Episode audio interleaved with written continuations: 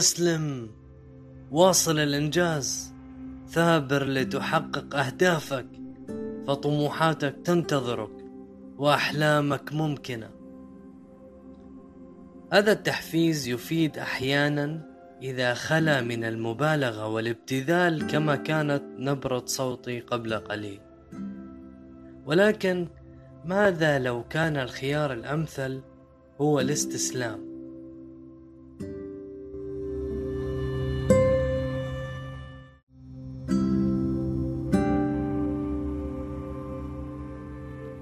يبدأ المرء في بناء مشروعه الشخصي ويرسم أهدافه وينطلق لتنفيذها. ثم تواجهه المصاعب شيئا فشيئا. يكسل مرة وينسى مرة ويرفض طلبه من الجهة المسؤولة وينخفض معدله عن الطموح المأمول.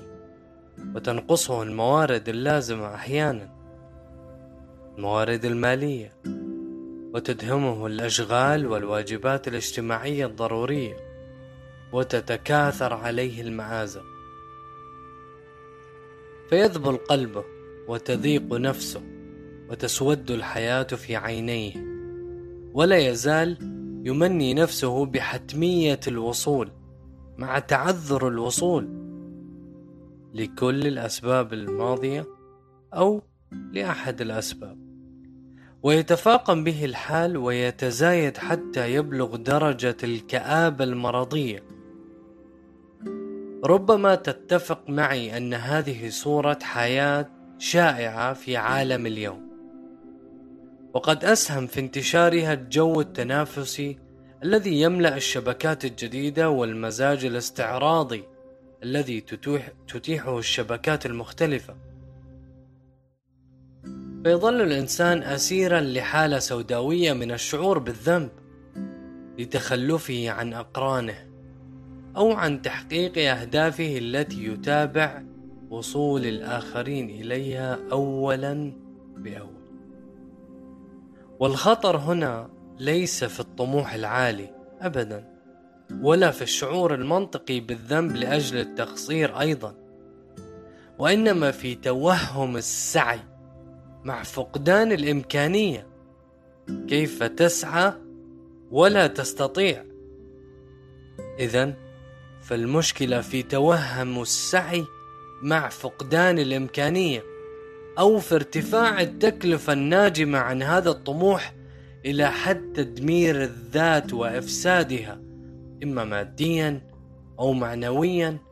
وقد توصلت بعض الدراسات الحديثة أن وجود أهداف شخصية مع فقدان الشعور بتحققها من السمات المميزة لمن وقعوا في ممارسات انتحارية وفي حالات أكثر شيوعا تظهر هذه التكلفة الباهظة في صورة يأس مدمر فاليأس وفقا لبحث مهم هو الحالة التي ينخرط فيها الفرد في السعي نحو أهدافه مع شعوره باستحالة تحقيقها وعدم قدرته أيضا على التخلي عنها والذي قد يعني فشل الفرد في بناء أهداف أخرى ربما تكون أجدر بالعناء.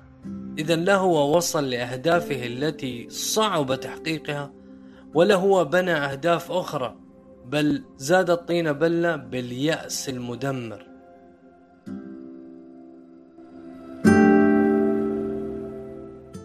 يعلق بعض الأفراد في منتصف الطريق بين الذات والهدف بين ذاته وهدفه. ووصف بعض الدارسين هذه الحالة بالمصطلح الآتي painful engagement أو الانخراط الأليم. وطرح السؤال الآتي لماذا يصر الأفراد على تمسكهم بالأهداف التي لا يرون أنها ستتحقق؟ يعني هدفك أنت شايف ومتأكد واستحال لا تحقيق هذا الهدف لأسباب معينة يمكن الاستفاضة في الإجابة بطرق شتى ولكن يبدو أن السبب الأهم يكمن في الربط المغلوط لدى الفرد بين سعادته وكفاءته الشخصية ورفاه ورفاهيته المستقبلية بل وأحيانا قيمته الذاتية أمام نفسه وأمام الآخرين. بأهداف بعينها بحيث يبدو له أن وجوده الحقيقي مرتبط فقط ببلوغه هذه الأحداث التي تعذر الوصول لها وهذا الربط الجذري منبع رئيس كما ذكرنا لليأس والكآبة والقلق بل والتفكير الانتحاري كما توثقه الدراسة السابقة.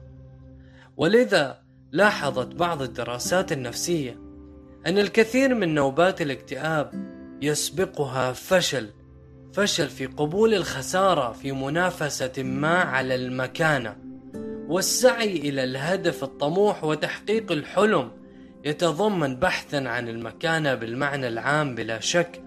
وترى هذه الدراسات أن للاكتئاب حينها دورا تكيفيا مفيدا سبحان الله.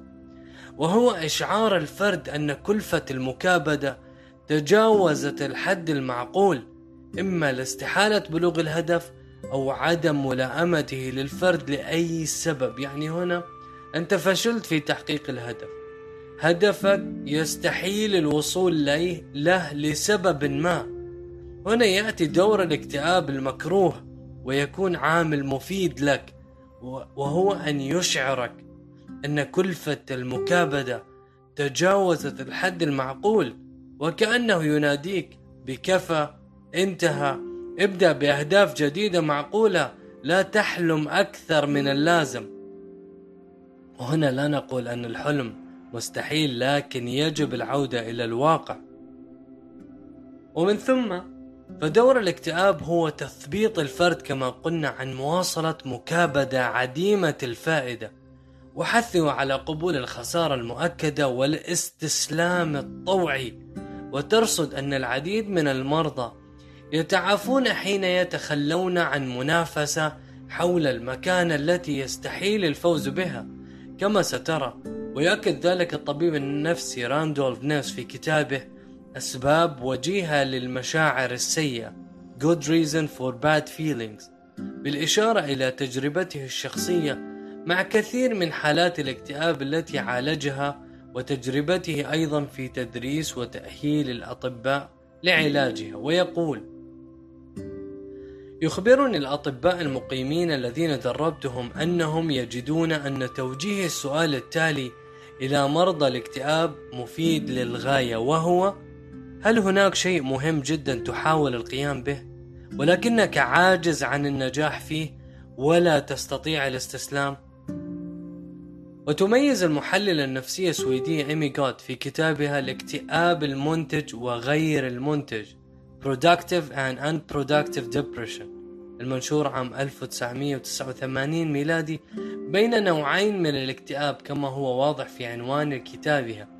وهي ترى أن الانسحاب الاكتئابي والتفكير المفرط من الممكن أن يحسن يحسنات تأقلم حين تتطلب الحياة تغييرا كبيرا لأن التغيير الكبير في الحياة في حالات مثل الوفاة البطالة الفشل فشل دراسي انفصال عاطفي هجرة يتطلب تباطؤ في الفعل والقول وتفكيرا مليا في طبيعة التغيير ومآلاته وحينها يكون المزاج المنخفض أو ال low mood والمتوتر والكئيب محفز للفرد على البحث عن استراتيجيات جديدة وهذا هو الاكتئاب المنتج بحسب المؤلفة. أما الاكتئاب الغير منتج فهو الذي يحبط النفس ويغرق الفرد في التعاسة والبؤس المحض.